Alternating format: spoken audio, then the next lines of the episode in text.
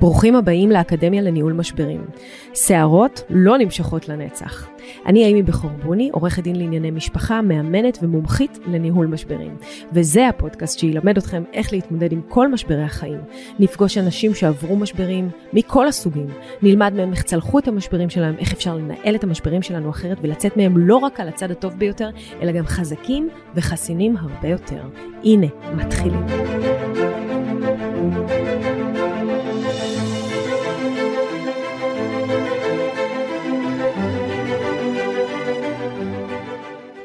ברוכים הבאים לפודקאסט האקדמיה לניהול משברים של עורכת הדין אימי בכור בוני.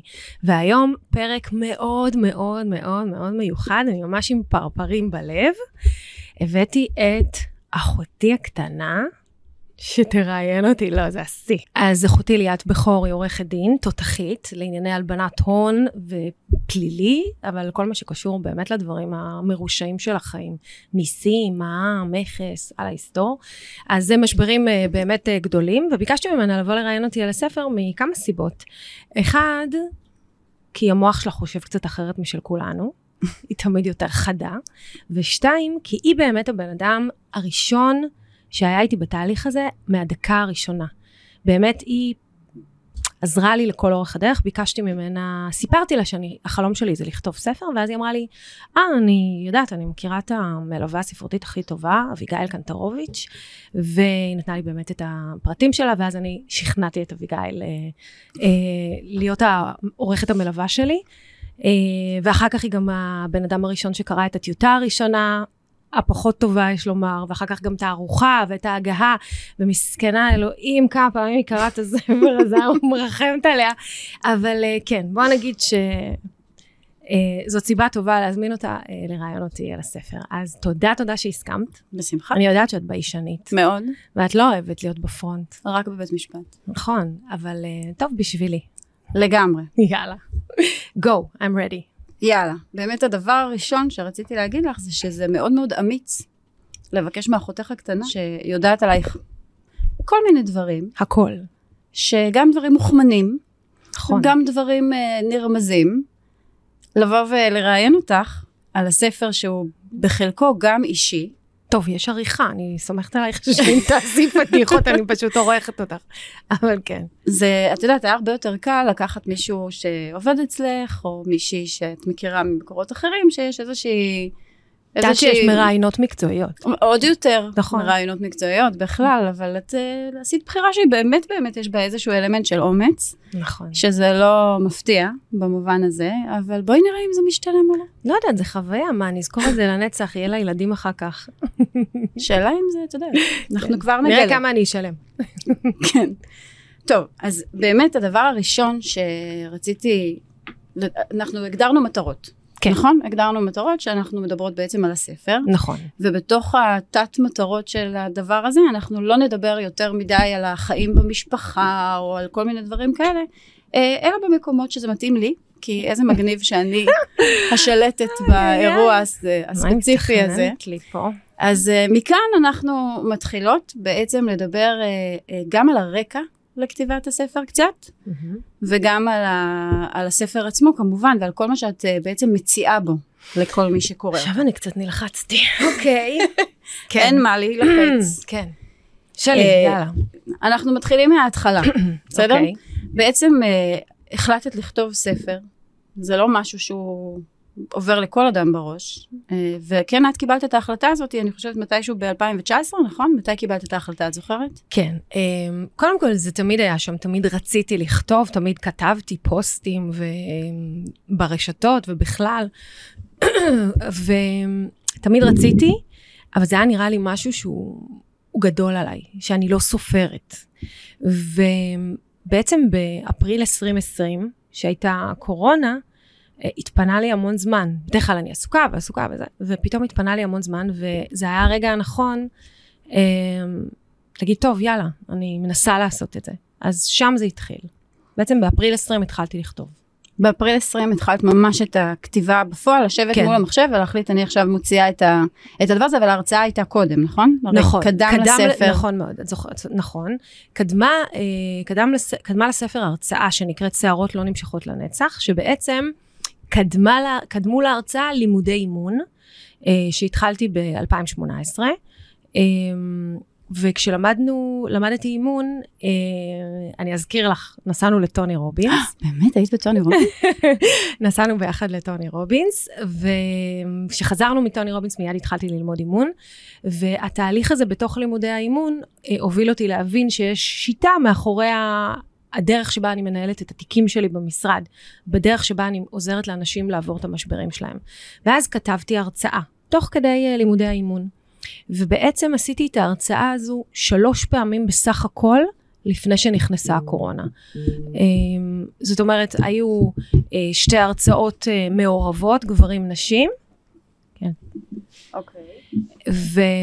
והרצאה אחת שהוזמנה בדרום הארץ לפסיכולוגיות ומטפלות, uh, ו- והיו עוד כמה... ומורות, נכון, נכון? מורות, מורות. ובעצם uh, היו שלוש הרצאות, ובתום ההרצאות האלה נכנסה הקורונה, היו מתוכננות עוד מלא הרצאות ומוזמנים וזה, אבל אז פשוט הכל קפא, ואז נשארתי עם ההרצאה, עם כל מה שיש לי בבטן להגיד, ועם הרבה זמן. וזה תרגם את עצמו לספר.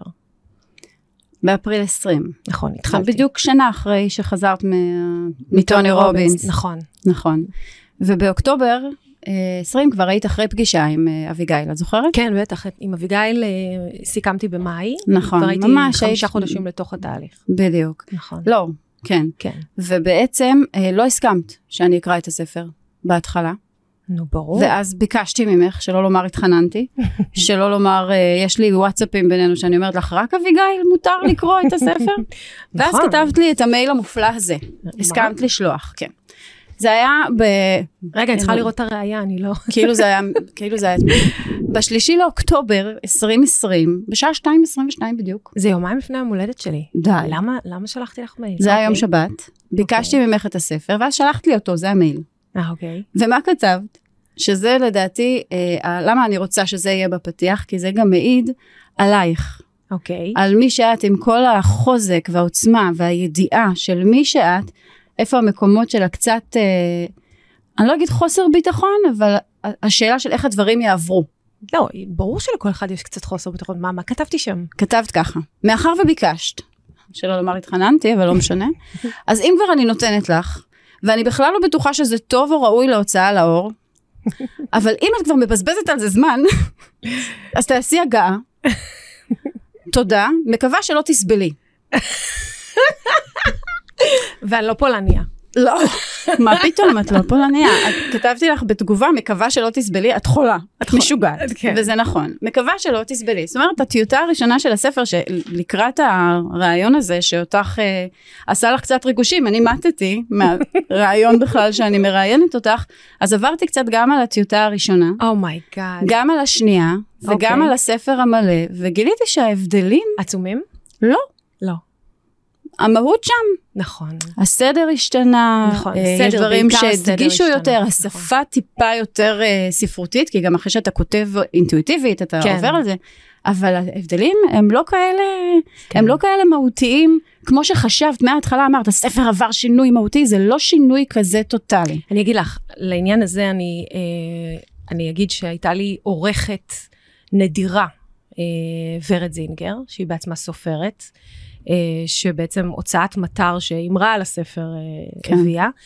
אה, וורד, שבכלל אה, מספרת סיפור אישי שם על איך היא קיבלה את הספר, אה, מאוד רצתה לשמור על ה voice שלי, על הקול שלי, והיא באמת עשתה את זה, ונכון, לכן השינויים לא דרמטיים, היא באמת עשתה שינוי בסדר, זאת אומרת, עשינו כן. איזה משהו יותר מסודר, אבל היא לגמרי רצתה לשמור על הקול, אבל אה, זה מקסים, באמת, לא, לא ידעתי שאין כאלה הבדלים, כי אצלי כל שינוי, את יודעת, אתה לוקח את ה baby שלך ואז צריך לשנות אותו, וכל דבר כזה, זה... לא, נכון, אבל בגלל שאמרת את זה, גם אמרת את זה הרבה פעמים, כן, שהספר נכון, ממש השתנה, השתנה, אז כן. עברתי על זה לראות כן. איפה, איפה בעצם משהו כל כך מהותי, וזה לא כזה דרמטי, כן. רק שתדעי. אבל לא סתם הראיתי את המייל הזה, אוקיי, הזכרתי לך אותו, יש שם גם מילה שלא הקראתי, את יכולה לקרוא אותה לבד אחר כך, אוקיי, אחר כך, אוקיי. אה, אבל רציתי גם שיראו, או בעצם שאת גם תזכרי ב- בתהליך עצמו, כי אנחנו מדברות על, אה, על אפריל 20, כן. שהתחלת לכתוב, כן. אחרי שלמדת אימון והיית בטוני רובינס, ובעצם עברת איזשהו תהליך נוסף לזה שאת עורכת דין, אה, עם תואר שני ועם כל מה שכרוך בזה עם המשרד שלך.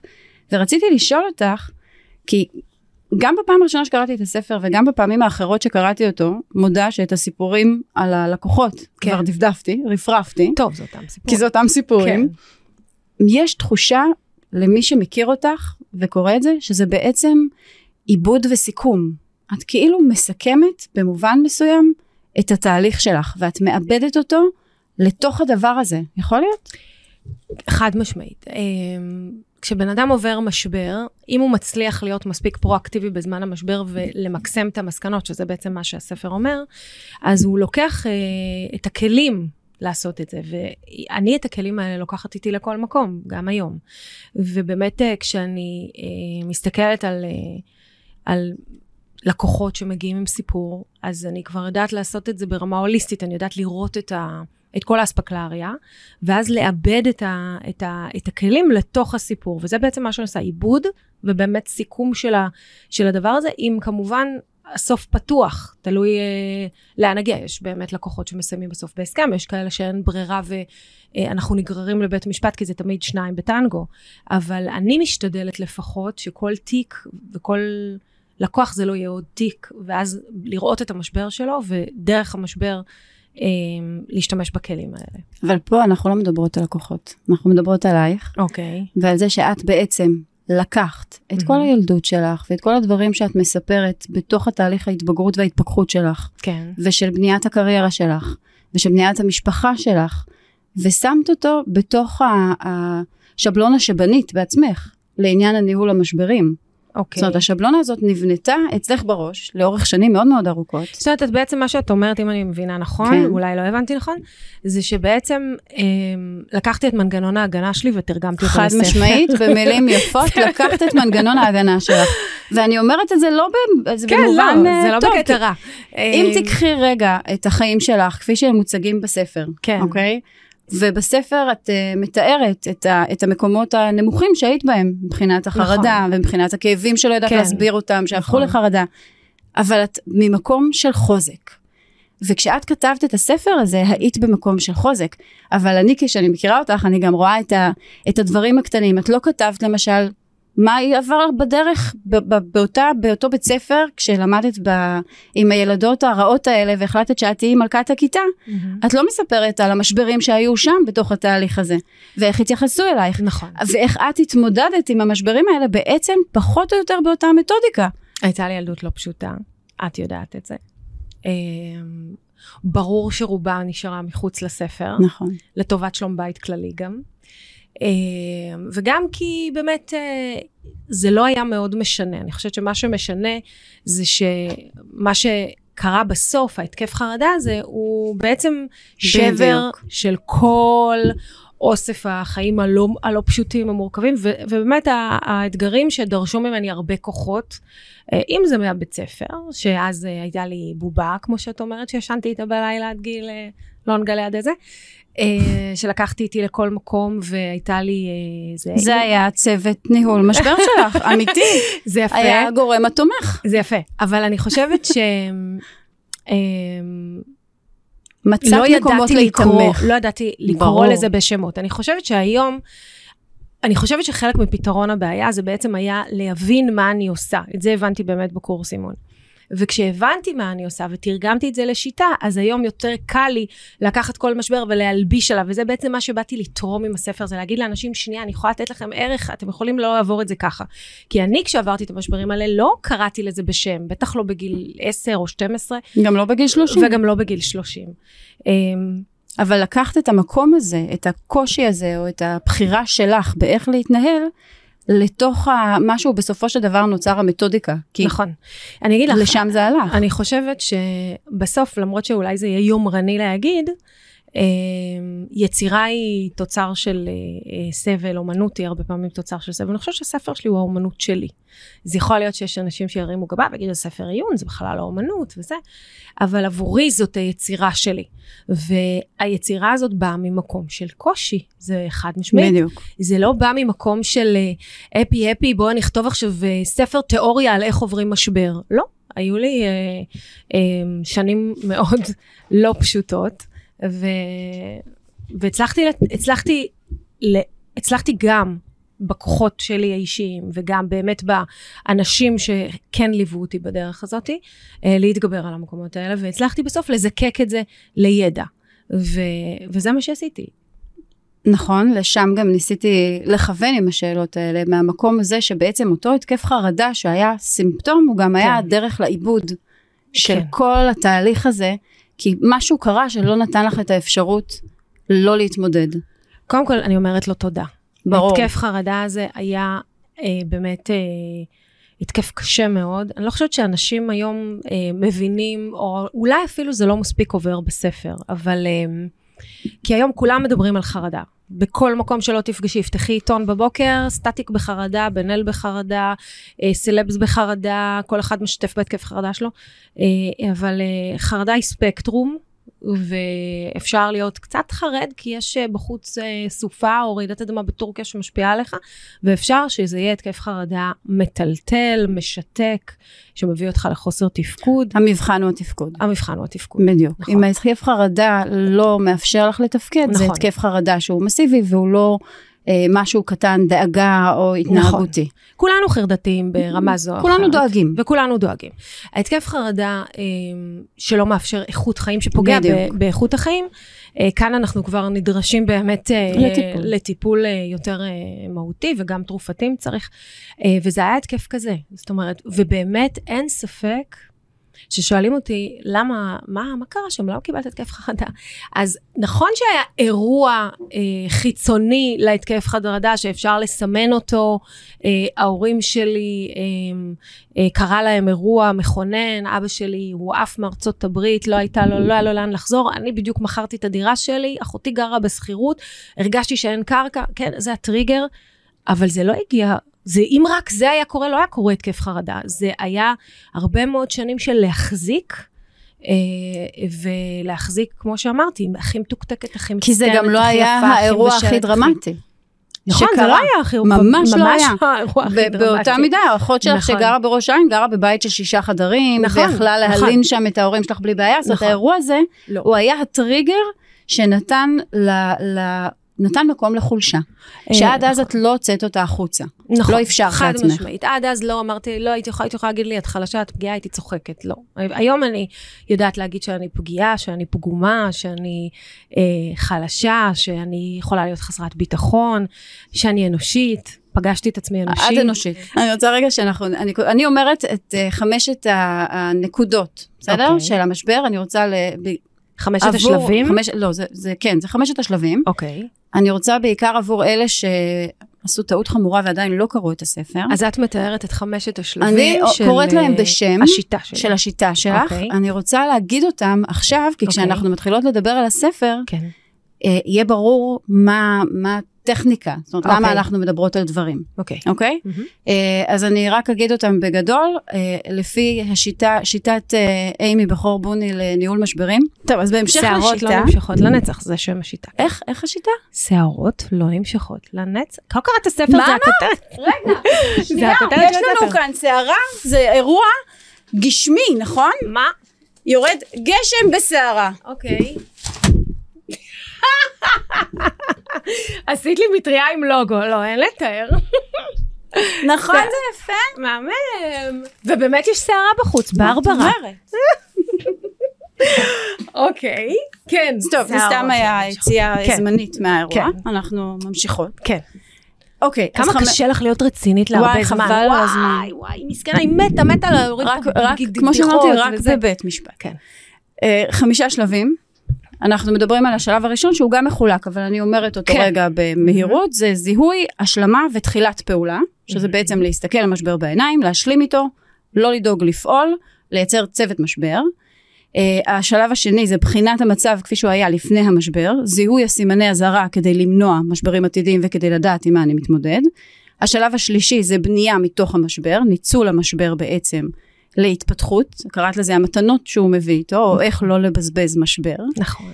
Uh, השלב הרביעי זה יצירת אסטרטגיה, תוכנית פעולה, כדי לטפל במשבר. והשלב החמישי זה מחקר, זה בעצם ניתוח אירוע. נכון. איך, מה היה, איך טיפלנו ואיך אנחנו מתקדמים לטוב, לרע. ממש נכון. אה, אה, כמו, אני קראתי לזה ניתוח אירוע, זה נשמע לי מאוד מתאים. זה ניתוח אירוע. ואת כותבת, אז אנחנו רק אמרנו את זה מהר רגע, כדי שכל מי שלא קרא את הספר יהיה איתנו on the same page, אוקיי? Mm-hmm. Okay? ואני רוצה כן שנדבר רגע על הספר עצמו ועל הטכניקה. את מגדירה okay. אוקיי. משבר בספר כפער בין הציפיות שלנו למציאות שנכפית עלינו. נכון. הפער בין, סליחה, זה, ההגדרה הזאת היא לא לקוחה, זה לא הגדרה מילונית של משבר, לא, זו הגדרה שאני הגדרה פסיכולוגית, זה מהעולם של הפסיכולוגיה. זה מהעולם של הפסיכולוגיה החיובית לדעתי, בדיוק. אבל זה, זה, זה משהו שאני אה, ייצרתי, אני כתבתי אותו כי אני חושבת שבאמת, אה, ואולי אפילו בעיקר בין בני זוג, יש תמיד ציפייה אוקיי? תמיד אנחנו מצפים למשהו שיקרה מהבעל שלנו. ציפיתי שהוא יקנה לי מתנה ליום הולדת, ציפיתי שהוא יגיד אה, יום אהבה, ישלח לי פרחים, ציפיתי, ציפיתי.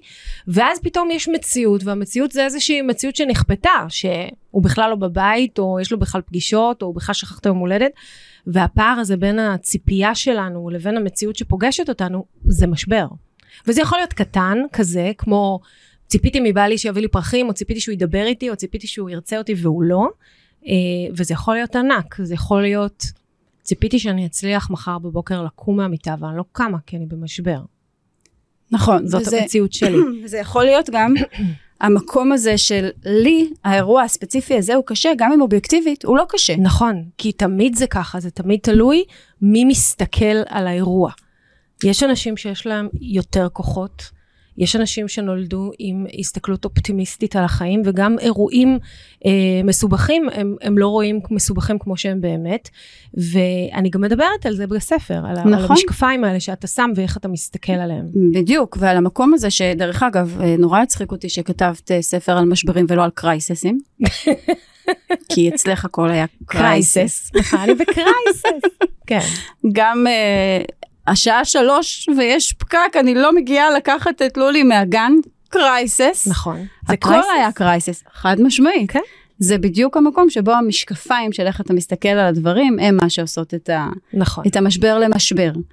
ולכן גם כשאת בעצם מגדירה את המשבר מהעולם הזה של פסיכולוגיה חיובית או מכל מקום אחר, את לא מגדירה אותו מילונית, אלא את אומרת, ברגע שבו החיים שלי פוגשים את המציאות. את המציאות שהיא לא המציאות שציפיתי לה. זה לא התסריט שכתבתי בראש. נכון. שזה בעיקר אה, מתאר בהרבה מובנים כל ילד שגדל. נכון. ממש ככה. נכון, תשאלי הורים, בטח אה, הורים לילדים עם הפרעות קשב, בטח לילדים עם הורים אה, שיש להם אה, קשיי למידה או היפראקטיביים מבחינתם, אין יום שאין בו משבר, כי הילדים לא פוגשים את המציאות שהם חשבו שהיא תהיה. נכון, זה לא בא בס, ב, במקום שבו הם חשבו שהדברים צריכים להיות בו. נכון. וזה בעצם קורה ב, ב, בעיקר בגיל, סביב גם גיל ההתבגרות. אבל גיל ההתבגרות עצמו הוא לא כל הזמן ניהול משברים. אף כאילו לא כל הזמן ניהול משברים.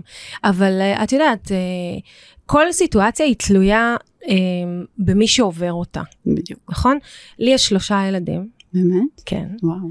אחד מהם, האמצעי, הוא בעיקרון נטול משברים. כי הוא לא רואה משבר בכלום.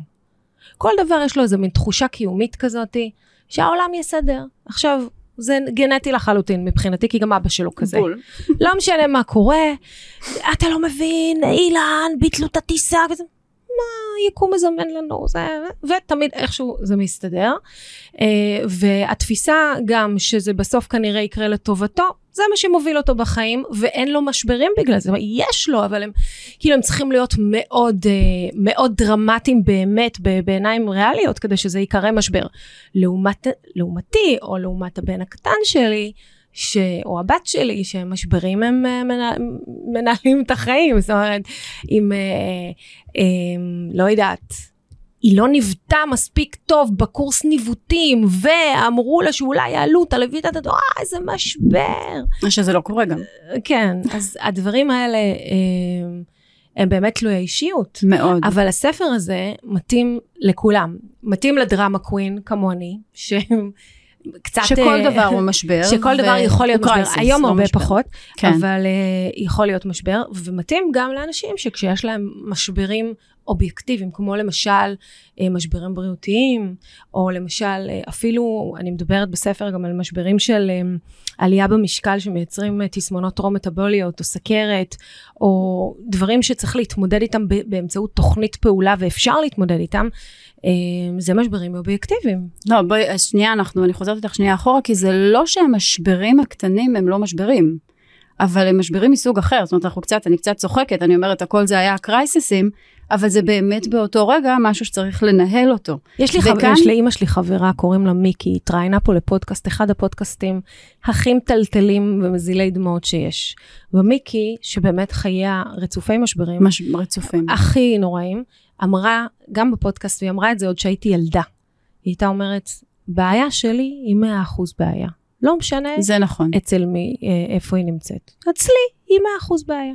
נכון, אבל זה לא מהמקום הזה, אלא דווקא מהמקום של גם ה, ה, אותם משברים קטנים, אז זה משברים שאנחנו לא אה, מתגייסים לנהל אותם. אנחנו פותרים בעיות, אנשים פותרים לאורך נכון. כל היום המון המון בעיות. נכון. השיטה שלך מתאימה גם לבעיות הקטנות וגם לבעיות הגדולות.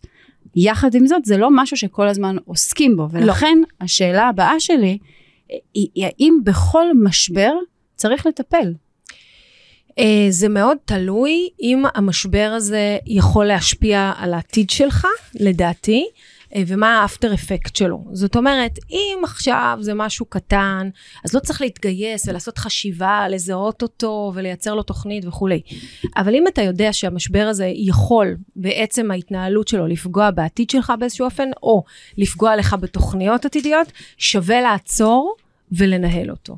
וזה באמת החלטה, כמו שאת אומרת, החיים מלאי בעיות קטנות, עכשיו אני בפקק, אני לא אעמוד ואעשה תוכנית אה, ליציאה מהמשבר של הפקק, די ברור. כן, אבל אני כן אעזר באנשי הצוות שלי שילכו לאסוף את הילדה מהגן. נכון, אבל, אבל זה לא קלאסי, אנחנו מדברים על משברים.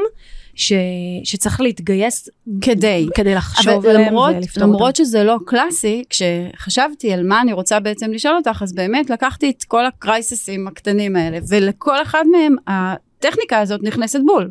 כן. היא מתאימה גם להאם אני מגיעה בזמן לקחת את הילד מהגן, וגם לבעלי בגד בי מה אני עושה. נכון. וגם לזיהוי עם מחלה מסכנת חיים, איך אני מתמודדת. זאת אומרת, זה, זה מהקטן לגדול יכול להתיישב כי, שם. כי זו נוסחה. כי זו נוסחה. כי בסוף זו נוסחה, נכון? נכון. שנלמדה בדם, כמו שאומרים נלמדה בצבא. נלמדה בדם, נו, הנוסחאות הטובות תמיד בדם. לא? לגמרי בדם. אוקיי, בואי נדבר רגע על uh, אמונה מגבילה. אוקיי. אוקיי? כן. וגם בנוסף לשיח רגע על מה זה אמונה מגבילה ואיך מזהים אותה, okay. גם אוקיי. איך משחררים אותה, אם בכלל אפשר לשחרר אותה באמת, אוקיי? Okay? לא לדעת שצריך. Okay. בואי אוקיי. רגע, אנחנו מדברים בספר את מסבירה mm-hmm. על, uh, על הדברים שמעכבים אותנו. נכון, בעצם. נכון. ואמונות מגבילות מכורח שמן, נכון. זה לא אמונות מיטיבות. נכון. הן מגבילות אותנו. נכון. איך אני מזהה מה האמונה המגבילה שלי? או oh, וואו, רק על זה אפשר לכתוב ספר. אני חושבת שאפילו אולי... יש כמה ספרים כאלה.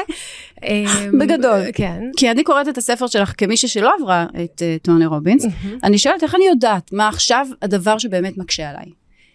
זה עבודה עצמית, אוקיי? זה באמת אמ, אה, כל הסיפור הזה של התפתחות עצמית אמ, ואימון רואים שקראתי את הספר שלך. מאוד מאוד קשור פה. כי אם את רוצה לשנות משהו ואת לא מצליחה לשנות אותו, אז את צריכה לעשות עבודה עצמית. ומה שהעבודה היא בעצם לשאול את השאלות. עכשיו, יש המון שיטות, יש ביירון קייטי, אה, ויש אה, את, אה, את וישן לקיאני שכתב ספר על ברולס, שזה בעצם כללים שאנחנו שמנו לעצמנו בחיים ואנחנו צריכים לשבור אותם. בעצם אתה צריך לבוא מאוד מאוד מאוד סקפטי, ולקחת את כל הדברים שאתה מאמין בהם, ולשאול את עצמך, האם זה באמת אמת? ככה בודקים את זה. עכשיו למשל אני אתן לך דוגמה. לי יש אמונה מגבילה. אחת שהולכת איתי הרבה מאוד זמן, למרות שאני יודעת שהיא לא באמת קיימת.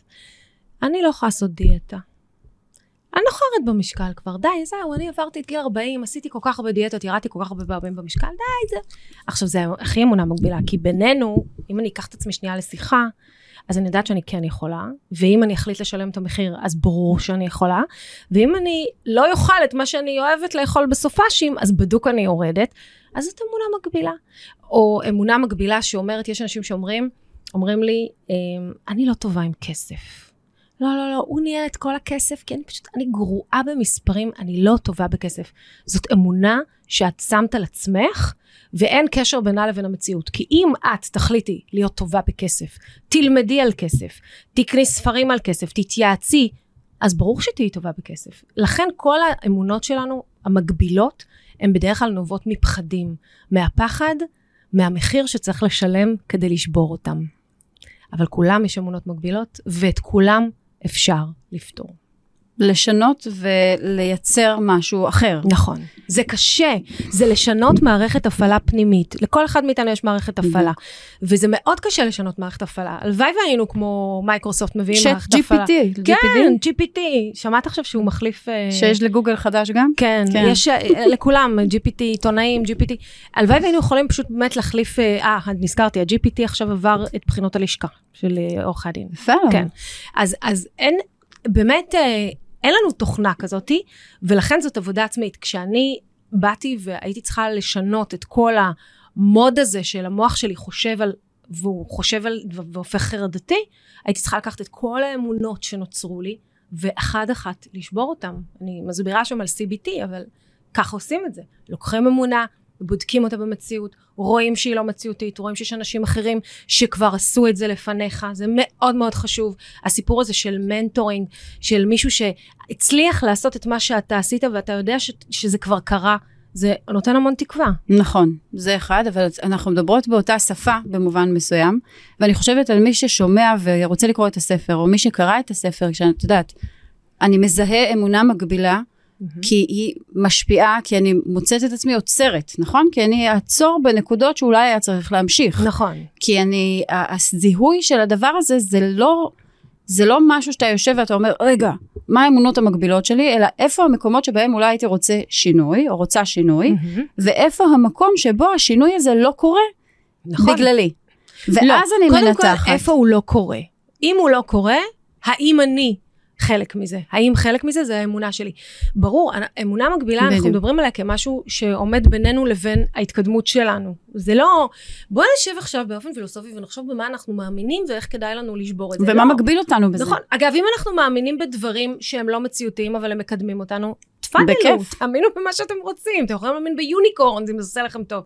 אבל אם אתה מאמין במשהו שהוא מונע את ההתפתחות האישית שלך, זה הזמן לחשוב, האם המשהו הזה, יש לו זכות קיום? כלומר, אם אני במשבר ואני קונה ספר שקוראים לו שערות לא נמשכות לנצח, כן. ואני מגיעה לנקודה שבה מדובר על uh, מה בעצם התמצית של הקושי שלי, אני בעצם יוצאת מהקושי. אני אומרת, המשבר שלי עכשיו הוא זה, וקשה לי, אני מפחדת להתמודד איתו בגלל האירוע הספציפי שקורה, כמו אם אנחנו מדברים על גירושים, אני לא רוצה לדבר על גירושים דווקא. למה? כי, אני טובה כי בזה. אני יודעת, אבל בגלל זה. אה, אם אנחנו מדברים, אפילו לא קיבלתי את התפקיד שאני רוצה אה, בצבא. אוקיי. בסדר? יאללה, לדוגמה. דוגמה. ואני עכשיו במשבר, לא יודעת מה לעשות עם עצמי, רוצה להתחתן בסתר ולהשיג פטור. מהמם. ואז כשאני לוקחת את, ה, את הספר ואומרת מה המקום שלי בתוך הדבר הזה, ואני מגלה, למשל, שבגלל שאני חושבת שאני לא טובה במבחנים, או כן. שיש לי חרדת מבחנים, אז הציון שקיבלתי בקאבה, איך קוראים לזה? דפה? דפה? דפה-. דפר? לא משנה. בציור שקיבלתי בפסיכוטכני ש- שיש בצבא, קיבלתי ציון נמוך שעיכב אותי מלהגיע לזה. נכון. נכון? ואז אני מוצאת שם את האמונה המקבילה שלי על נכון, עצמי. נכון. נכון? נכון. זה בגדול, זה, בקטן ובגדול. זה, זה כאילו הפשט נכון. של הדבר הזה, נכון. כי, כי, כדי לדעת איך אני ניגשת לזה. נכון. אוקיי, ואז אני מזהה את האמונה המקבילה הזאת, ומה אני עושה עם זה? מה זאת אומרת מה את עושה? קודם כל את מבינה, את יודעת כמה משמעותי זה להבין שיש לך אמונה שצריך לשבור אותה כי היא לא בהכרח נכונה. רק ההבנה הזאת היא וואו, היא בעצם חצי הדרך לפתרון, כי רוב הזמן אנחנו פשוט לא יודעים, אנחנו מאמינים לגמרי בשטויות שאנחנו מוכרים לעצמנו. משמעית. לא, באמת. או שמסביבנו מוכרים לנו. לא משנה, אבל כאילו, או שמישהו הכניס לך ראש משהו על עצמך, למשל, כשהתחלת לנהוג אמרו לך, כל הנשים נוהגות גרוע, מה זה נוהגת גרוע? בטוח לא תצליחי לחנות. וזה נתקע, וזה נתקע, ואז שנים את לא מצליחה לחנות. ביום שתביני שזה משהו שנתקע לך במוח, ובעצם זה לא נכון, זה לא מגדרי, לא הסטטיסטיקה, לא המחקר, לא המדע, אז את כבר בחצי הדרך לפתרון, ואז את יכולה לשאול את עצמך, תלוי בהתאם לאמונה, איך אני פותרת את זה? אם זה חניות, בוא נתאמן על חניות, בוא נבין מה עצר אותי קודם. ואם זה דברים יותר מורכבים, אז גם טיפול, גם פסיכולוג, גם לשבת על הספה ולהגיד, לא האמנתי בעצמי, לא חשבתי שאני ראויה, לא חשבתי שמגיע לי, לא חשבתי שאני יכולה לעשות כסף. חשבתי שכסף זה מושחת, גידלו אותי שכסף לא גודל על העצים ואין לי מה ללכת לחפש כסף, או כל דבר אחר, או גידלו אותי שמעכב. שתמיד כשאני מגיעה למקדונלד הוא סגור, או גידלו אותי שלי אין מזל בחיים, כי הכל לא הולך לי טוב. אז זה לא משנה מה, זאת אמונה מגבילה. נכון. סבבה. אז אנחנו דיברנו על אמונות מגבילות, נכון. ועל איך אנחנו מזהים, מזהות, מה בעצם הדבר שכרגע קשה ומשפיע עליי בניהול המשבר שלי ובכלל בחיים, אבל כנראה שזה יצוף כשיש משהו שקורה. נכון. אה, וגם מה אפשר לעשות כדי להתמודד איתו. עכשיו, אם האמונה המקבילה שלי היא חלק מהמשבר, אז בטיפול במשבר אנחנו נטפל גם באמונה המקבילה. בסופו של יום, בתקווה. בוודאי, כן. הרעיון הוא נכון. שזה יגיע גם לזה. בסדר. והדבר הנוסף הוא, אני רוצה להקריא רגע. אוקיי. זה באמת מאוד קטן מה שאני מקריאה, וזה לא מהמשפטים הכי גדולים שלך בספר, אוקיי. אבל יש כמה כאלה שהם קטנים ומשמעותיים מאוד בעיניי. מסכנה יקרה. למשל. נכון, נו. בלי הסיפורים. אוקיי. אם עד היום אכלתם, ישנתם, התעמלתם ועבדתם באותה דרך, בחנו עכשיו מחדש את מערכת האמונות שלכם ושנו אותה. תוכלו ללמוד דרכים שבהן אפשר לעשות את כל מה שעשיתם עד היום אחרת. לאכול טוב יותר, לישון טוב יותר, להתעמל אחרת, להתייחס לכסף אחרת, לחשוב על עבודה באופן שונה. כשתשנו את האמונות שלכם, המציאות שלכם, ובתוכה יחסיכם עם כסף, עם אחרים, סליחה, ובתוכה יחסכם עם אחרים ועם כסף, תשתנה. כי תפעלו אחרת בהתאם לאמונות חדשות. נכון. וזה בעיניי נקודת מפתח בדבר הזה. אז כי אם תתנהג אותו לשנות- דבר, אז את מתכוונת לשנות את הרגלי השינה שלך? עכשיו אנחנו נאבחן רגע את הפער שבין כן. אמונה מקבילה או הרגל, כן. לבין יכולת אה, אה, פיזיקה, פי, פיזיולוגית. כי? את טוענת שאת פיזיולוגית לא יכולה לישון יותר מאיזה שעתיים. לא, לא שעתיים. ארבע? ארבע. אוקיי. את מאמינה בזה?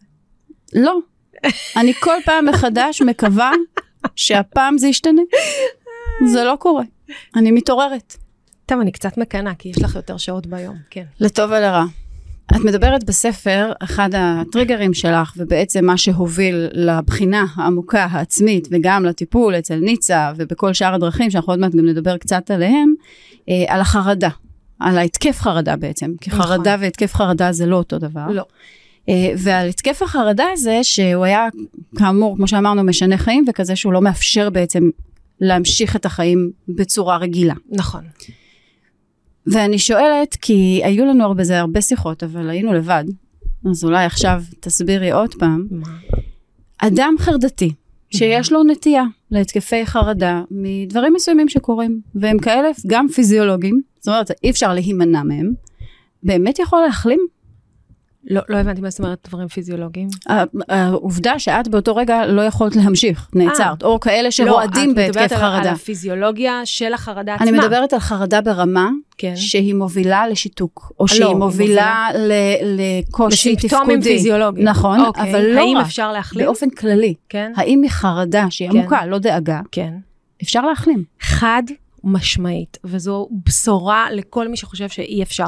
מחרדה מחלימים ריפוי מלא באופן חד משמעי, אבל זה קצת כמו ללכת לחדר כושר, באמת.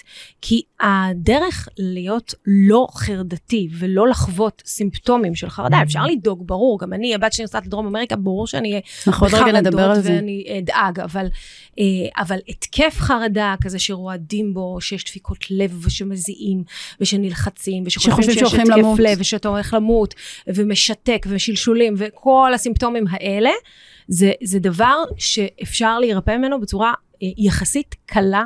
זה לא ניתוח, לא צריך אה, אה, בכל המקרים לטפל בטיפולים תרופתיים. מה שקורה זה שזה קשור לאיך שהמוח שלך רואה דברים. והוכח מחקרית, ראו אנשים תחת MRI עושים מדיטציות, וראו שהמוח, החיווטים במוח משתנים כשאתה משנה את שיטת החשיבה שלך. עכשיו, אי אפשר לשנות את זה בן לילה. זה עבודה מאוד קשה, זה באמת כמו חדר, כמו שתגידי לי עכשיו אני רוצה שיהיה לי שרירי בטן. אז אם תעשי פעם אחת uh, כפיפות בטן, לא יהיה לך שרירי בטן, אבל אם תקומי כל יום ותעשי 500 שרירי uh, כפיפות בטן, אני מבטיחה לך שבעוד שלושה חודשים יהיה לך שרירי בטן, בטח הרבה יותר חזקים מהיום שבו התחלת. ואותו דבר, uh, חרדה. חרדה, uh, קודם כל ברמה הביולוגית, זה חסר בסרטונין. חסר אגב שאפשר להעלות אותו באמצעים חיצוניים כמו לקפוץ ולשמוע מוזיקה, לרקוד, לשיר, לצחוק בכוח, כל מיני אה, דברים שמשחררים גם אדרנלינים וגם אה, סרטונין. זה כדבר ראשון. ודבר שני, את אומרת לי, אני בחרדה, מי רוצה לקפוץ ולשמוח? נכון, זה קשה לעשות את זה, אבל הדבר המשמעותי הראשון הוא להסכים לשנות את החשיבה. ואיך עושים את זה? בעזרת מדיטציה. מי שיתמיד במדיטציה, מודטים בהודו, עברו MRIים, המוח שלהם השתנה לחלוטין מקצה לקצה, וגם אנשים שסובלים מחרדה. ומדיטציה היא תרופה. חד משמעית. אז הם יכולים להאמין בזה, לא להאמין בזה, להגיד לי, לא, אני לא אוהבת לעשות מדיטציה, זה עובדה. אני שנייה מקשה טיפה עוד יותר. כן. את מדברת על מדיטציה ועל אולי חיווט שונה, אבל החרדה היא נעלמת, לא תקרה יותר, או שאנחנו פשוט לומדים לשלוט בה? לא. יש, אה, אה, החרדה לדעתי נעלמת ולא תקרה יותר.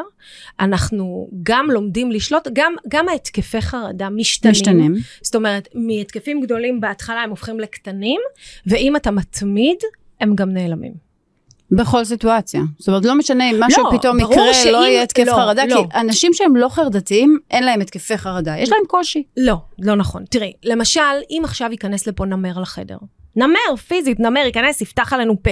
גם את תהיי בחרדה, איך זה יתבטא? ברור, אבל זה לא התקף אבל חרדה. זה, שהוא- רגע, רגע, אבל זו? חרדה, זו חרדה שבה המערכת הסימפתטית של הגוף תעלה אדרנלין, דופק. הזעה, שלשול, כל מה שדיברנו עליו, אוקיי? כשהנמר יצא וננעל את הדלת ונדע שתינו שהוא לא פה יותר, המערכת הפרסימפתטית תכבה נכון. את המערכת הסימפתטית. בהתקף חרדה, הנמר הוא בראש. אם את תצליחי במשך שנים לעשות מדיטציה ולדאוג שהנמר הזה לא ייכנס לראש, לא יהיה חרדה. לא תהיה חרדה. לא תהיה חרדה. אוקיי. אני בונה על זה. בהחלט. לא עבור עצמי, you know. לא, לא משנה, לעבור כולם, אפשר, זה אפשרי. לא זה- רק לשלוט בהתקפי חרדה, לא רק למ- למזער אותם, להעלים אותם. זה תלוי בשינוי חשיבתי. זה שינוי חשיבתי, חשיבתי משמעותי. מאוד, מאוד, וקשה, מאוד קשה. נכון.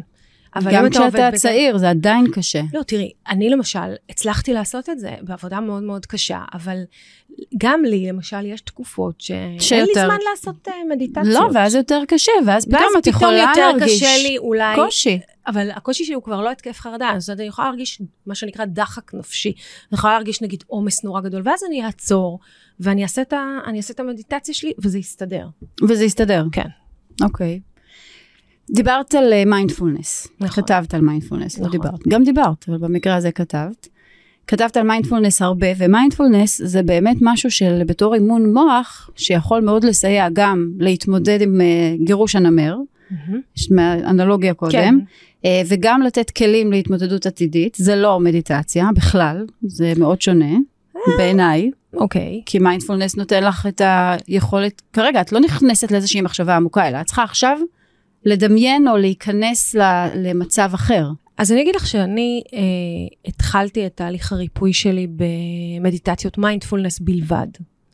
אה, יש מדיטציות שהן מדיטציות מאוד מתקדמות, שהיום אני יודעת לעשות אותן, שהן עושות כל מיני ביו-הקינג למוח, אה, לטובת אה, מה שנקרא abundance, שפע, אוקיי. אה, זימון manifestation, זימון של הצלחות, זימון לכל מיני דברים, אבל השנים הראשונות אחרי התקף החרדה עסקו אך ורק במדיטציות מיינדפולנס.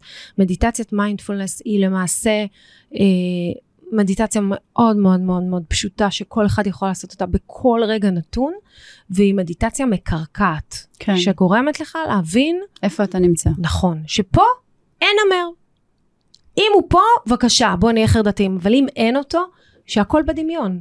והקרקוע הזה, כשאתה בחרדה, הוא מאוד מאוד חשוב, כי כל הפחד לא נמצא פיזית פה, הוא באמת נמצא אצלך בראש.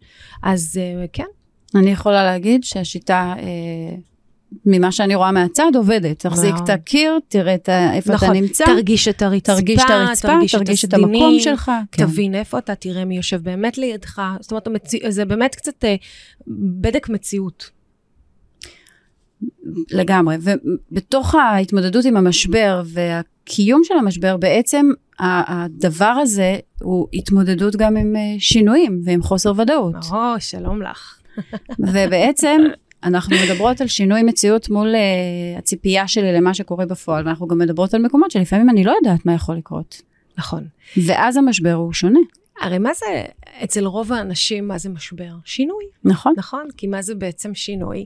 זה הבדל בין מה שציפינו לבין מה שיש במציאות, נכון? זה בדיוק אה, אותו, אה, אותה הגדרה שהתחלת איתה. אני רק רוצה להקריא לך רגע, סתם שתדעי את ההגדרה המילונית של משבר, שהיא אומרת שינוי חריף, מפנה חד. בבקשה, זה זה מה המילון, זה- זה מהמילון? אבן שושן כזה, כאילו, ויקיפדיה כזה, אבל יפה. בהגדרה. אז, אז משבר זה שינוי חריף, נכון. נכון? שזה בעצם פער בין המציאות נכון. לבין, לבין מה שרצינו, או מה אבל זה גם שקיווינו, יכול או מה להיות שדמיינו. חוסר ודאות. עכשיו, חוסר ודאות זה סוג אחר של משבר. אה, זה גם משבר. למשל, אין מה לעשות, אני אתן דוגמה מה, מתחום העיסוק שלי. כשמישהו מגיע, אפילו אם הוא רוצה להתגרש, אבל אין ודאות. למה? כי אתה יכול לשלוט רק בנרטיב שלך, ואתה יכול לשלוט רק באיך אתה תתמודד, מה אתה תעשה. אתה יכול לבוא ולהגיד, אני באמת רוצה לסיים את זה בהסכם. אני באמת מוכן לעשות ויתורים מרחיקי לכת. אני באמת רוצה אה, שזה ייגמר מהר. אבל אין לך ודאות מה הצד השני יעשה. ואתה לא יכול לשלוט בתגובה שלו. והרבה פעמים המשבר הוא שאתה מקבל תגובה שלא ציפית עליה. נכון. זה לדוגמה. עוד דוגמה לאי ודאות. אני רוצה לתת לך. דוגמה. אוקיי. אוקיי? מהמם. הדוגמה למשל, שהילדה הבכורה שלי מהמם. מגיעה לגיל מסוים והיא נוסעת לתקופה של כמה חודשים לדרום אמריקה, לטיול. נכון, זה משבר קשה. ואז את צריכה להתמודד גם עם החוסר וגם נכון. עם זה שאין לך שום שליטה על מה יש שם. נכון, זה בעיקר זה, אצלי זה בעיקר האובדן שליטה. אה, ומה מה אני עושה? אני עושה את ה... בואי נגיד, אני, אני נותנת לעצמי מנסה כלים לייצר לייצר. ודאות, טלפון לווייני, אה, שיחה בשבוע, קבועה בשבוע, היא שכרה מישהו. שיעקוב אחריה גם, יש מישהו שלכל דרך הוא... אבל אה, יש מצב. אבל כן, זה, זה, זה לשחרר שליטה, ובמקומות האלה של אי-ודאות, יש קושי לכולם. בדיוק, וזה נכון. משבר שעכשיו, אבל למשל, הנה, אני מנהלת אותו, תראה איזה יופי, יש תוכנית, את יש מנהלת תוכנית, אותו אה, זה. מעולה, אנחנו נדבר בעוד שבועיים. היא תיסע ביום ראשון, ואנחנו נדבר עוד שבועיים על ניהול המשבר. נעשה פודקאסט. חוזר ונדבר על האם הצלחנו לנהל את המשבר. ננהל, ננהל. תתמכי בי נפשית. אני הצוות, לא? ברור, חד משמעית. אבל זה בהחלט חלק מהעניין. אם. אנחנו, גם משהו שעבדנו עבורו, ברור. ורצינו שינוי, קרה השינוי הזה, אני יכולה להיות במשבר מטורף כשהוא נכון. מתרחש. גם אנשים שרוצים נורא להתגרש כי הם נמצאים במערכת יחסים נוראית, אפילו אלימה, אה, יש להם משבר, כי יש שינוי, פתאום צריך לדעת להתמודד לבד, בבית לבד, לישון לבד במיטה, לפתוח חשבון בנק לבד, לשלם חשבונות לבד, זה תמיד משבר. אבל ה- היופי הוא שרוב השינויים האלה, הם בסוף קורים לטובתנו העליונה. ואחרי זה אנחנו אומרים להם תודה. בגלל בגלל. ההתפתחות כן. שיוצר אותו משבר, נכון? את כותבת על זה, מה את שואלת נכון. אותי בגלל? זה את כתבת. אני אקריא עוד משהו קטן מהספר שלך לטובת אלה שלא קראו אותו עדיין, אם יש כאלה. את. אומרת, סתם. היאחזות במשבר היא היאחזות במוכר, באזור הנוחות, שלילי ככל שיהיה. נדמה שהוא עדיף על החדש והמאיים. זה מתאים גם ל... את מכירה את משל המערה? מה זה משל המערה? לא משנה. אוקיי. אה, לכן שינוי כפוי הוא משבר, הוא מוציא אותך מאזור הנוחות, מחייב חשיבה אחרת ובחירות אחרות. כדי לפעול ולצאת ממשבר חייבים להבין מה ה-DNA של המשבר, מה הסיפור הפנימי, האמונה המקבילה. איזה סיפור אחר אפשר לספר במקומם, ומהו השינוי שנכפה. השלב הבא יהיה לייצר תוצאה אחרת. נכון. שזה מסכם גם את העניין הזה של השינוי והחוסר ודאות, לא רק כי משהו קרה, אלא כי אולי משהו, אנחנו לא יודעים מה יקרה. אבל אני רוצה לשמוע את משל המערה עכשיו. משל המערה של אפלטון נראה לי, נו. את המורה, את, לא, את לא מכירה אותו, את לא זוכרת. זוכרת. נו. שאתה רואה אנשים אה, הולכים עם שק ואתה צריך לבחור האם אתה לוקח את שק הצרות שלהם או ממשיך עם שק הצרות שלך שאתה קשור במערה, אוקיי. האם תבחר את הצרות ואתה שלהם יודע או מה יש. בשק? לא, בדיוק העניין, אה, אתה מעדיף את אי ודאות או ודאות. אתה מעדיף את ה- את הקושי שלך ב- על זה נאמר, לדעת מה הקושי שלך. על זה נאמר בלחש, חרא מוכר עדיף מ... בחד כן. משמעית, אפשר גם להגיד את זה ולצעוק את זה. כן, נכון. נכון. וזה המקום גם שבעצם הבחירה שלנו זה להישאר ב, בתוך המערה המשברית. מאשר לצאת למשהו שאני לא יודעת מה הוא יהיה. ואת אומרת, לא נכון לעשות. תיקחו, תבדקו, תעשי את החושבים, תעשי את התהליך שצריך כדי לצאת מהמשבר הזה ולגדול מתוכו. לנצל נכון, אותו. ברגע שתעשי את זה, אז לא רק תסיימי את המשבר שלך, אלא גם תפיקי אה, מתנות ו... ותתקדמי בחיים. זה בדיוק מה שזה אומר.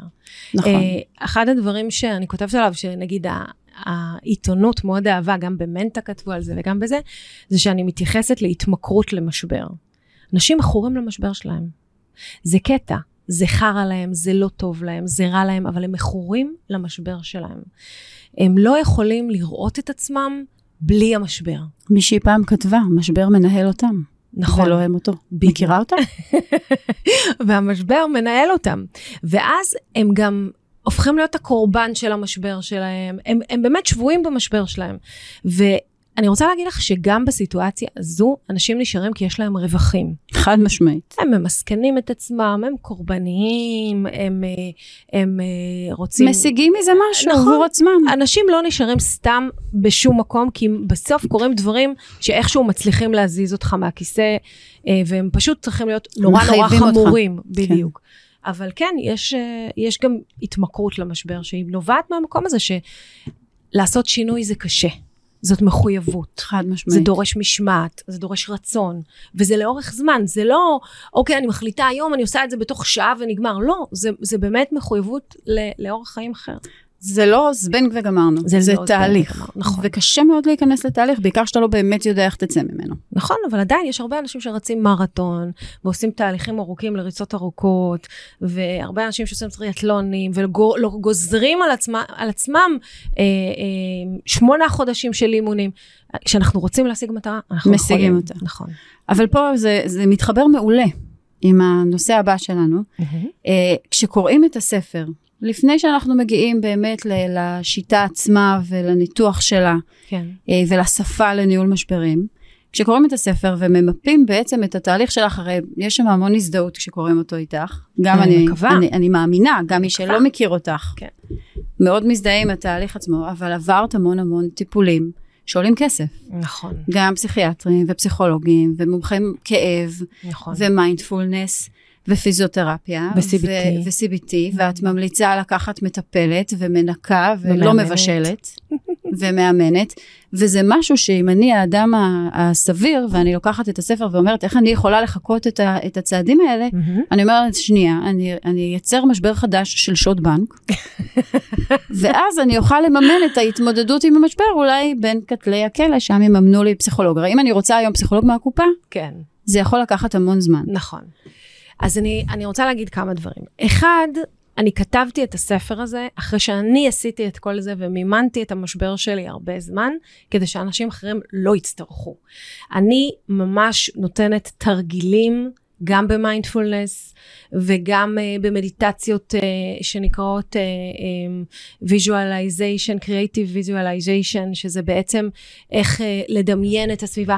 ואני רוצה להגיד לכם, נכון, אולטימטיבי, שכל אחד ילך ויעשה את הטיפול הפרטני שלו, אבל זה לא תמיד אפשר.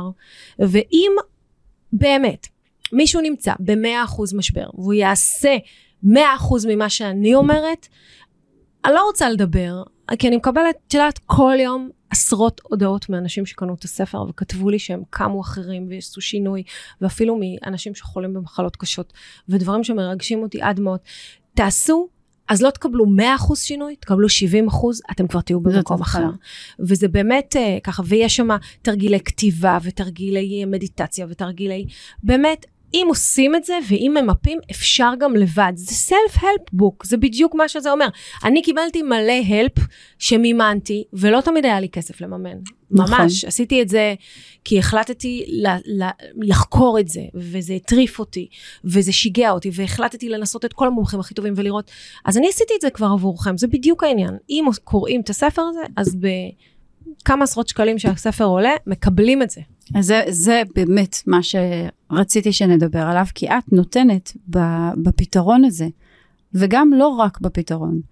אפילו בשלב הראשון בעיניי, שהוא לפני השלבים והשיטה, בשפה לניהול משברים. כן.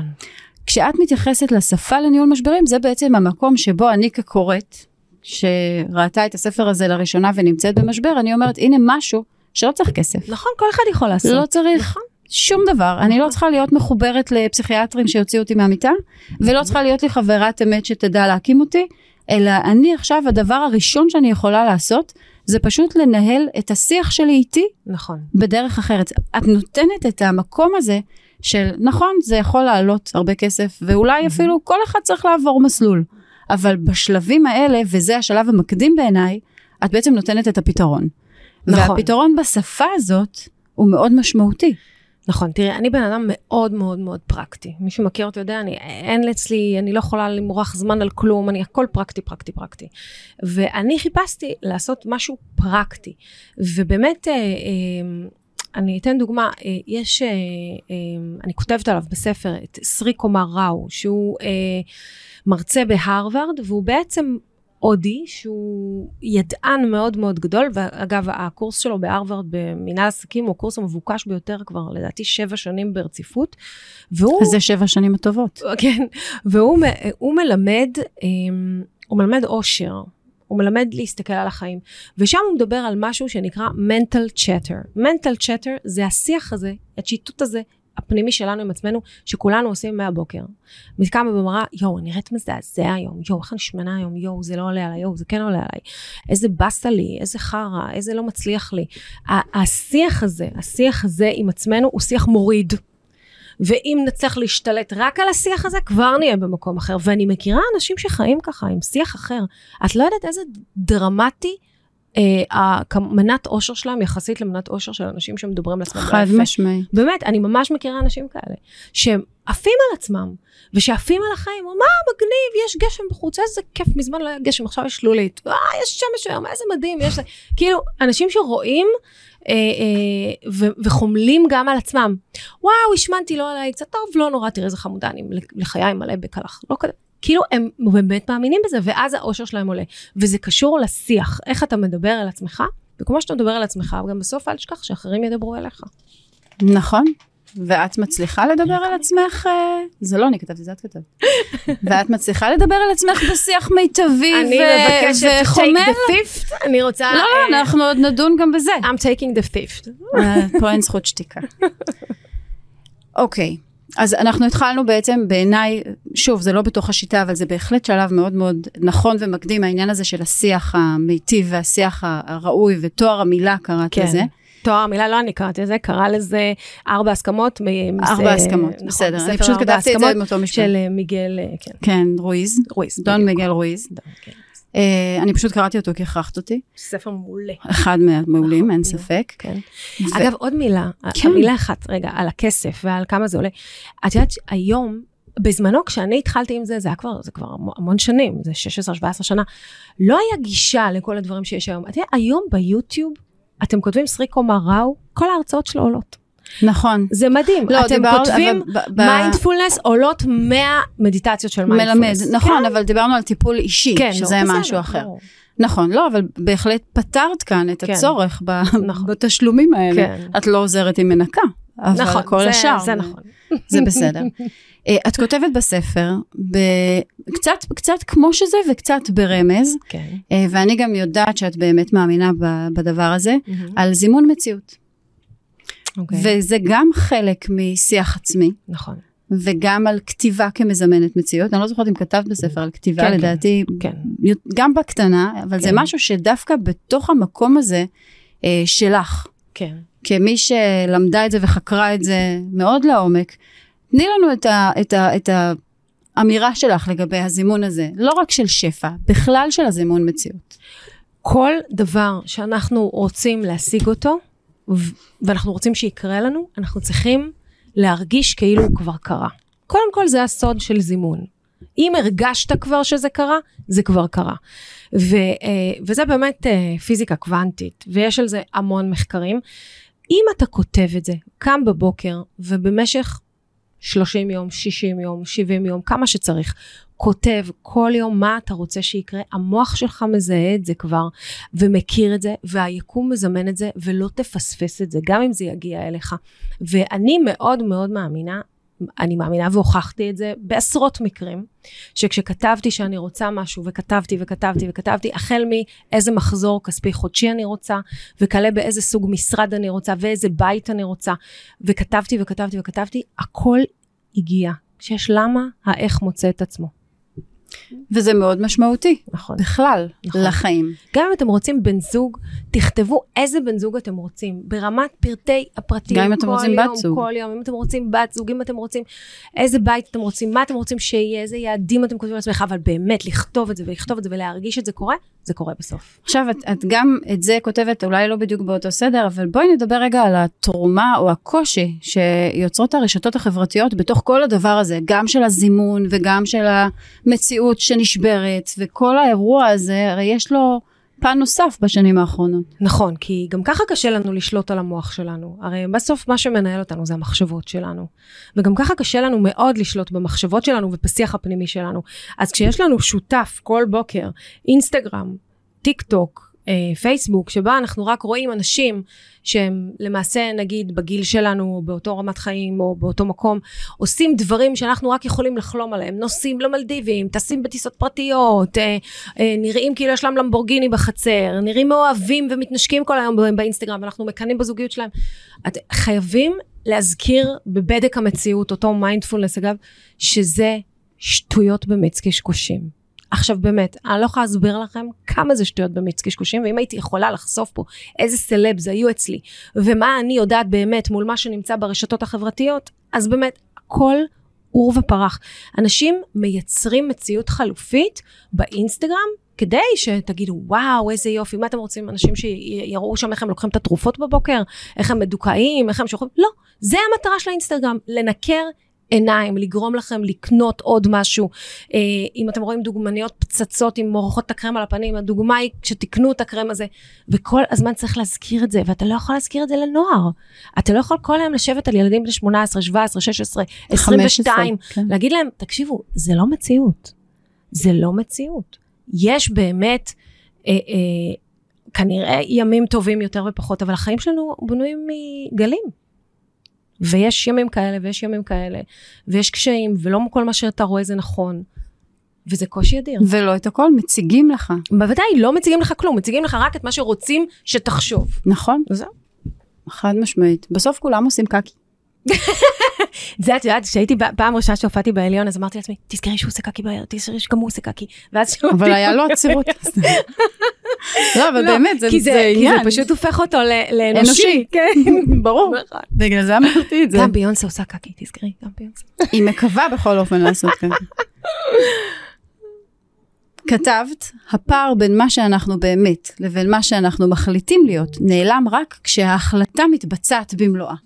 כלומר, כבר קיבלתי החלטה, עכשיו נכון. אני חייבת לבצע אותה. נכון, ואז אני גם צריכה להרגיש שזה כבר קרה, ואז זה כבר קורה. ואז זה קורה, ואז אני אומרת, מה, מה רציתי? עכשיו צריך את הדבר הבא. נכון, נכון, זה ה treadmill ההדוניסטי. ה treadmill ההדוניסטי הזה שכל הזמן אנחנו רצים עליו, ורגע, הגעתי, אבל אני רוצה עוד משהו, אבל אני רוצה עוד משהו. לא, לא יכול להיות. אני, רגע, עשיתי מחזור כזה, אבל אני רוצה עוד כסף, אני רצ... יש לי ככה בגדים, אני רוצה עוד. יש לי תיק כזה, אני רוצה עוד אחד. נו, מה נעשה? זה אנחנו. נכון, כן. זה אנושי. זה. אנושי, אבל גם בזה כדאי לשלוט. כי לפעמים גם זה מנהל אותנו. שווה להגיד לעצמנו, מה יגרום לנו באמת... אה, תראי, יש אה, מחקר שאומר שאם אתה מרוויח 75 אלף דולר בשנה, אתה לא באמת צריך יותר מזה. באמת, מחקר אמריקאי אמר 75 אלף דולר בשנה, אתה לא באמת הוא לא צריך מכיר את. הסחירויות בישראל. זה נכון, זה נכון, אבל אני מניחה שגם בישראל יש איזה סכום שממנו אפשר לחיות נכון. ולא צריך. כל השאר זה מאוויים אישיים, וצריך להתייחס אליהם ככה, לא לראות בהם אה, חזות הכל. חד משמעית. את מדברת על משטור האושר. כן. על בעצם אה, אה, לייצר baseline, קו בסיס שיאפשר להתמודד עם החיים ועם משברים. נכון. יכול להיות שהמשטור האושר זה בעצם הקניית ודאות? זאת אומרת, גם אם אני לא יודעת מה יקרה, יש לי, אני ו- בוודאות יודעת שיש לי את הכלים להתמודד עם זה? לא, לא חשבתי על זה ככה, אבל אני אגיד לך שכשאני דיברתי על משטור העושר, אני התכוונתי לכל הטרנד המטורף של uh, הפסיכולוגיה החיובית, שאומרת, תחשבי חיובי, תחשבי טוב, תחשבי חיובי, תחשבי טוב. ואמרתי לעצמי, אלוהים, את חושבת שמישהו היה בא אליי באמצע התקף חרדה משתק במיטה ואומר לי, תחשבי חיובי, תחשבי טוב, זה היה עובד? זה לא היה עובד. אתה לא יכול להתחיל במינוס. אתה צריך להגיע לאיזשהו מקום שאתה לא באיזה חרדה, לא בדיכאון, שהכל נגיד סביר, ומפה, מסביר אפשר לעשות התפתחות עצמית. אבל כשאתה במינוס סביר, שאתה, יש לך איזשהו אירוע משברי אמיתי שמנהל כרגע את החיים שלך, שהוא אה, מה שנקרא אקוטי, אתה לא יכול להתעסק בהתפתחות עצמית. אתה לא יכול למשטר אושר עכשיו, אתה לא יכול לכפות על עצמך להיות מאושר. אתה צריך okay. אוקיי. קודם כל לחזור להיות בסדר. אתה צריך קודם כל לפתור את המשבר. וזה מה שמפריע לי בכל הניסיון אה, למשטר אותנו לאושר. את אומרת למשטר לאושר מבחינת המקום שאתה... תחשבו חיובי, תחשבו חיובי, למה אתה לא חושב חיובי? תהיו שמחים. תהיו שמחים. אחותי, אני לא שמחה, אני במיטה מדוכאת, איך אני אהיה שמחה? את יודעת מה זה מזכיר? זה כן. משהו שאת לא נאלצת להתמודד איתו, אבל את כל אלה שהן לא מצליחות להיכנס להיריון, כן, נכון. ואז אומרים להם, תחשבו חיובי. אל תחשבי על זה. כן, אל תחשבי על זה, אל תחשבי על פיל לבן חמודה. אל תתעסקי בזה, זה יבוא לבד. נכון, זה נורא. זה מזעזע. זה נורא. אי אפשר, במקום שיכילו את המשבר שלהם, יבינו שאי אפשר עכשיו לבקש מהם או לצפות מהם להיות באיזה מצב פסיכולוגי של היי, בדיוק הפוך. אז, אז דורשים מהם להיות, אה, לא לחשוב על זה. נו, ממש. חד משמעית. ומפה אנחנו הולכות לדבר עכשיו על uh, התפתחות אישית. זה לא מה שדיברנו עד עכשיו. גם. אבל עכשיו על התפתחות אישית במובן של מודעות. אוקיי. Okay. אוקיי? Okay?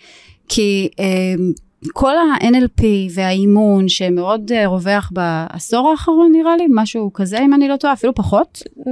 אוקיי. Okay. אולי יותר. יותר, יותר. אני ב- קצת יותר. מבחינתי פחות. כן.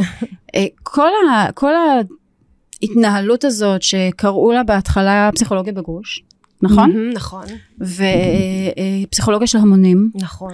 והליכה עם העדר, והניו אייג', כן. ואני זוכרת שכשמישהי הציעה לי לבוא איתה לטוני רובינס, אמרתי לה, אני, זה, זה פסיכולוגיה להמונים, מה לי ולצעוק יס באולם של 12 אלף איש? זה יס.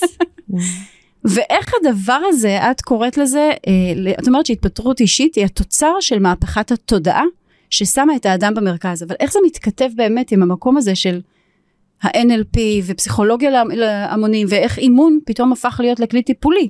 מה שלא היה בעבר. קודם כל, אימון הוא לעולם לא כלי טיפולי, ואם יש משהו שאסור להגיד זה שאימון זה טיפול, ובוא נגיד, לשכת המאמנים מקפידה על זה, וגם מאמנים צריכים מאוד מאוד להיזהר ולהבהיר שהם לא מטפלים. אוקיי, okay, אבל רגע, אני, אני עוצרת אותך, כי מאמנים יכולים להבהיר שהם לא מטפלים, אבל מטופלים mm-hmm. הולכים לאימון במקום ללכת ל-CBT או לפסיכולוג. מטופל בוחר איפה הוא רוצה לעבור את התהליך שלו. Okay. אוקיי. הוא יכול להגיד, אני לא הולך למישהו אם אין לו תואר בפסיכולוגיה, והוא יכול ללכת, לא משנה לאיזה רב, או לאיזה מתקשרת או נומרולוגית, ומחליט שזה מה שעוזר לו. ואני חושבת שפה המשמעות היא באמת, מה עוזר לי, מקדם אותי, במה אני מאמין, וג, וגם פלצבו עובד פה, בדיוק אותו דבר. אז זה קודם כל. אני חושבת שבעבר אמ, גדלנו מאוד אחרת. ההורים שלנו הלכו לעבודה, הם היו מנהיגי הבית, והיום, היום הדברים התהפכו. היום הילדים שאנחנו מגדלים, אנחנו מגדלים אותם שהם צריכים לדאוג לעצמם, מה נעים להם, מה לא נעים להם, לשמור על המרחב האישי שלהם, הם צריכים להיות מודעים לשלא יטרידו אותם ולא יפריעו להם, הם צריכים לראות מה טוב להם, ואני חושבת שאנחנו כהורים שלהם, מאחר ואנחנו מעבירים להם את המתודולוגיה הזאת, גם קצת נדבקנו. ואנחנו באמת בעידן שהאני הפך להיות במרכז, זו המהפכה. אני במרכז, ואם לי טוב, אז לך יהיה טוב.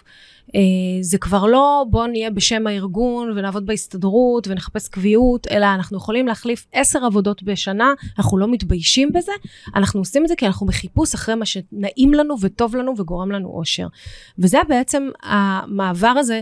אה, מפסיכולוגיה חיובית של בוא נסתכל על זה רק מהצד ונגיד נהיה מאושרים, נעשה זה, לבין המקום המבצע שאומר בואו נעשה עם דברים אקטיביים לטובת האושר שלנו. וזילניאלים, ילדים בנות, בני 20, מחליפים עבודות. לא, הם גם עושים רק גרביים. מה שיוצא להם משהו רק מזה. מה שיוצא להם מזה, רק מה שטוב להם, רק מה שנעים להם.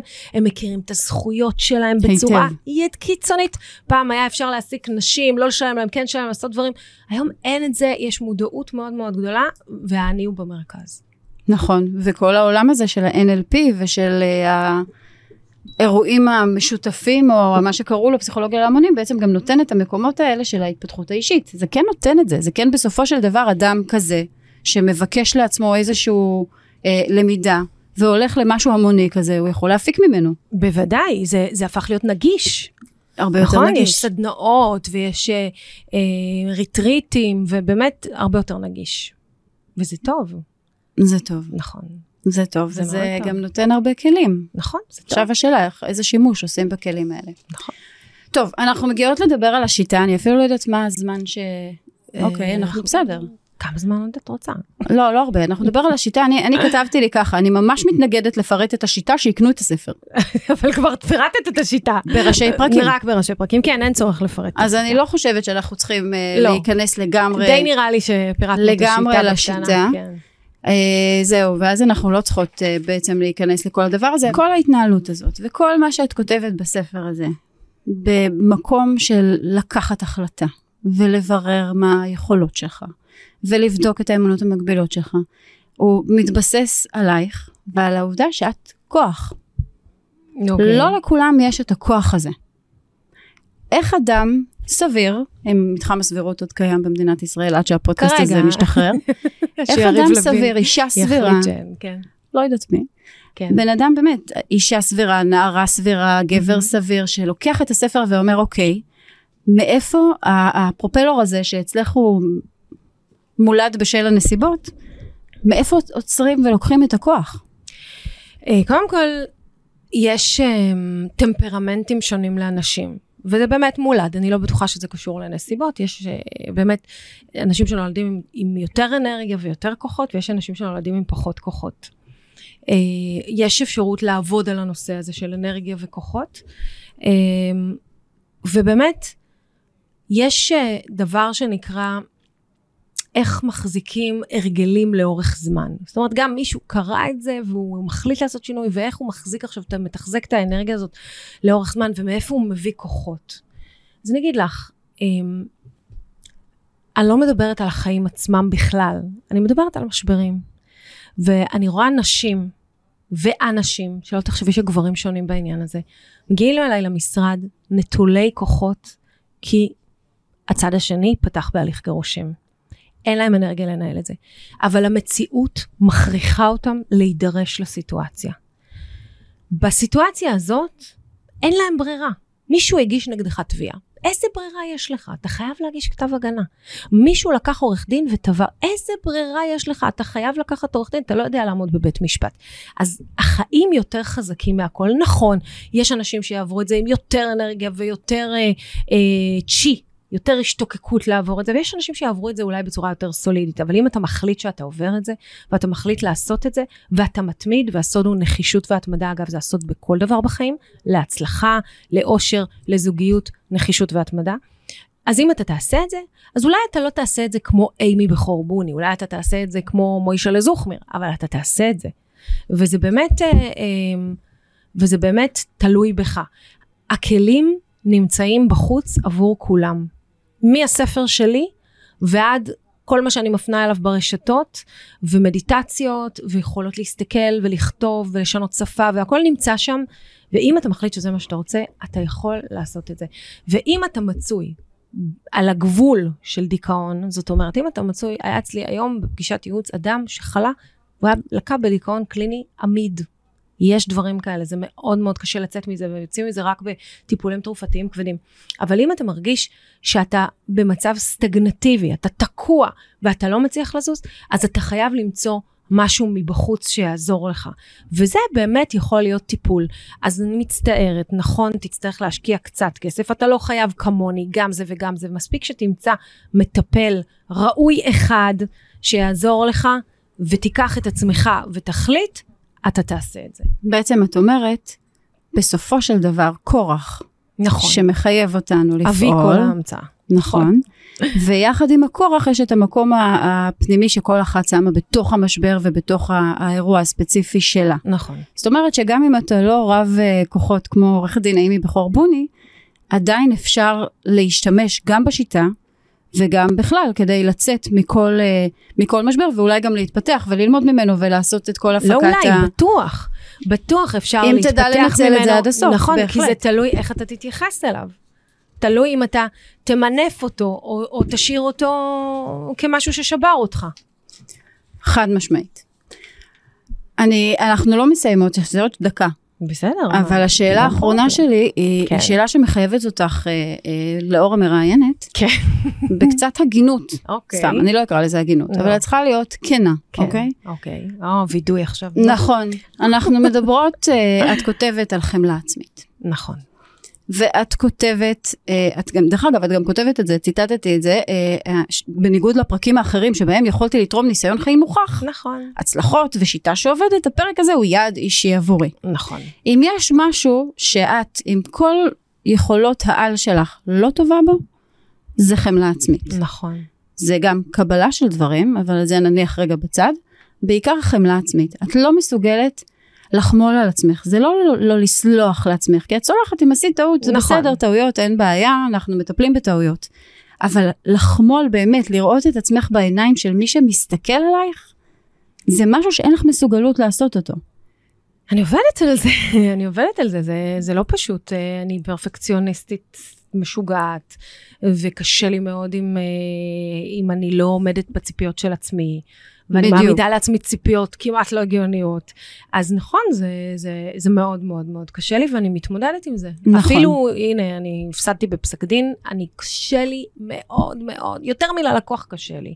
וזה קורה לפעמים, אבל... אה, זה קשה. בסדר, אבל את גם לא אומרת לעצמך, את לא... אני לא אומרת לעצמי את השיח שאני אמורה להגיד בדיוק. לעצמי, אימי, את עשית הכי טוב שאפשר. בדיוק. את השקעת הנשמה, את טענת מדהים, את עשית הכל, זה לא על אף תלוי שזה בך. נכון. זה נכון מאוד. חד זה משמעית. לא תלוי בך.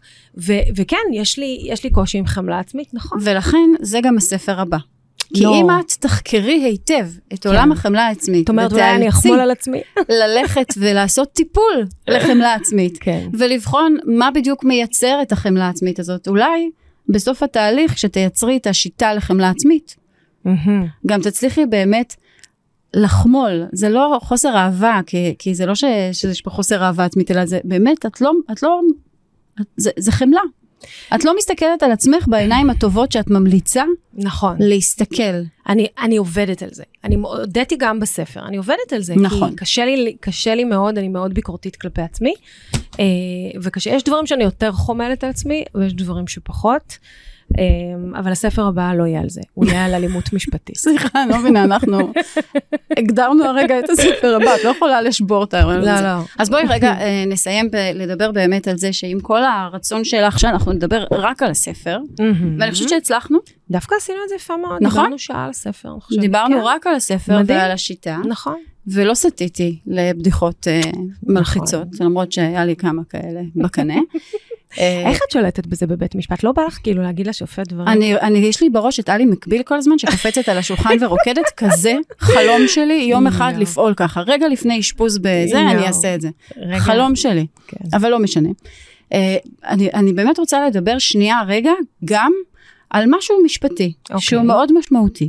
אוקיי. אה, בעצם על, ה, על המונח שטבעת, שאולי יום אחד הוא יהיה הלכה, לכי תדעי, של אלימות משפטית. הוא בטוח יהיה ספר. אולי בסוף גם הוא יהיה הלכה, כן. ספר בסדר, אבל הלכה זה גם אה, ספר, כן. את יודעת, עד שתכתבי כן. את הספר, כן, אנחנו... ייקח ארבע שנים. כן. לא ארבע, אבל אם תהיה קורונה שנה, כן. אם לא בלי הקורונה קצת נכון. יותר, עדיין המקום הזה של אה, לייצר מונח ובאמת להגיד אותו כל הזמן, ולטעון כן. אותו, ולצעוק אותו, ו- ולהסביר אותו, בסופו של דבר גם יש לו איזושהי הכרה בתקופה האחרונה. נכון.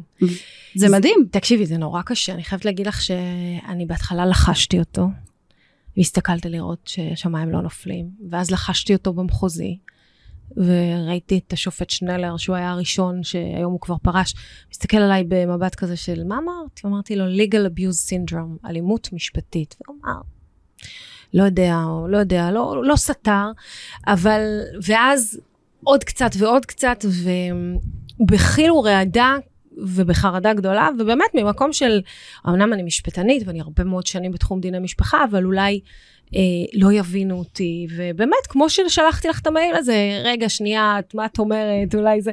אז קצת בחוסר ביטחון עצמי, אבל האמת שנשים, המון, המון נשים, שהתחלתי לכתוב על זה, כתבו לי בחזרה שאלה הם החיים שלהם. אלימות שהיא כולה משפטית, זאת אומרת, היא נמצאת בתוך תהליך, והבעל מגיש תביעות על תביעות על תביעות על תביעות, שאין להם שום סיכוי, רק נועדו להתיש אותה, נועדו לה לאבד ימי עבודה, נועדו, נועדו לסחוט אותה, נועדו, וזה באמת אלימות כמו כל אלימות, ואז לפני uh, שנתיים הזמינה אותי עורכת הדין תרצה שובה לערב uh, לזכר uh, קורבנות האלימות uh, ברמת השרון, והייתה שם uh, אשתו של uh, נפתלי בנט שהיה uh, ראש הממשלה.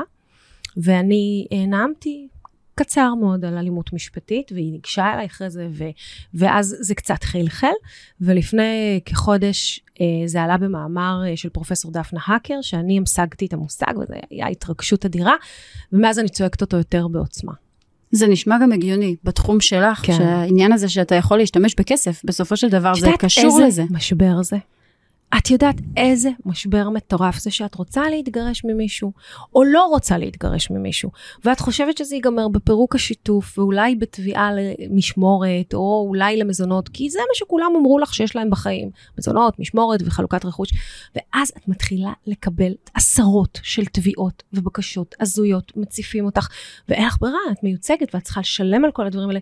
זאת התעללות ואלימות בלי סיבה, ולצערי היא חוקית לחלוטין. היא חוקית, וכנראה שגם uh, כל מיני uh, אנשים מהתחום שלנו עושים בה שימוש, כי בסופו נכון, של דבר, אם עורך דין היה עוצר את זה, נכון. אז זה לא היה קורה. אז אני אומר, אבל אומרת שבית המשפט יעצור את זה, זה בדיוק מה שאני אומרת. אני אומרת, זה משבר שעם כל תוכניות החומש בעולם, אנחנו לא נוכל לצאת ממנו בלי להפסיד המון המון כסף, שבית המשפט יבוא ויעצור את זה. וכאן יש מורכבות מאוד גדולה. אולי צריך שינוי חקיקה, אולי נכון. תחי על זה. אה, לא, לא. למה? תראי. לא, לא, לא. אולי אה, האדם, לא. האדם הסביר, שינוי חקיקה זה לא בהכרח אה, זה. האדם הסביר בהגשת... אולי את תכתבי לי לא. הצעת חוק. כן, תכתבי לי. אנחנו נדון בזה בהמשך. סיימנו? נראה לי שסיימנו. אני ממש חושבת שהיית אמיצה בבקש נכון. ממני, למרות שהשתלטתי על עצמי. היית מעולה, תשמעי, אני רוצה להגיד לך שאין... יש אה, משברים בחיים שלא הייתי עוברת בלעדייך, ואת יודעת את זה. יש גם משברים שאני יצרתי. קטנים, מינורים. למשל כשנולדתי. לא. אז באמת אה, תודה, תודה, תודה, תודה שראיינת. תודה שביקשת ממני. תודה על הפרגון, תודה שקראת את הספר מיליון פעם, תודה שהבאת לי את אביגיל. בכיף, אה, שמחתי מאוד שאני יכולה להתחיל תודה שאת שומרת לי על הילדים שאני נוסעת לחו"ל. הם כבר בני מאה, אבל כן, בשמחה. תודה על הכל, אני אוהבת אותך. אני אוהבת אותך.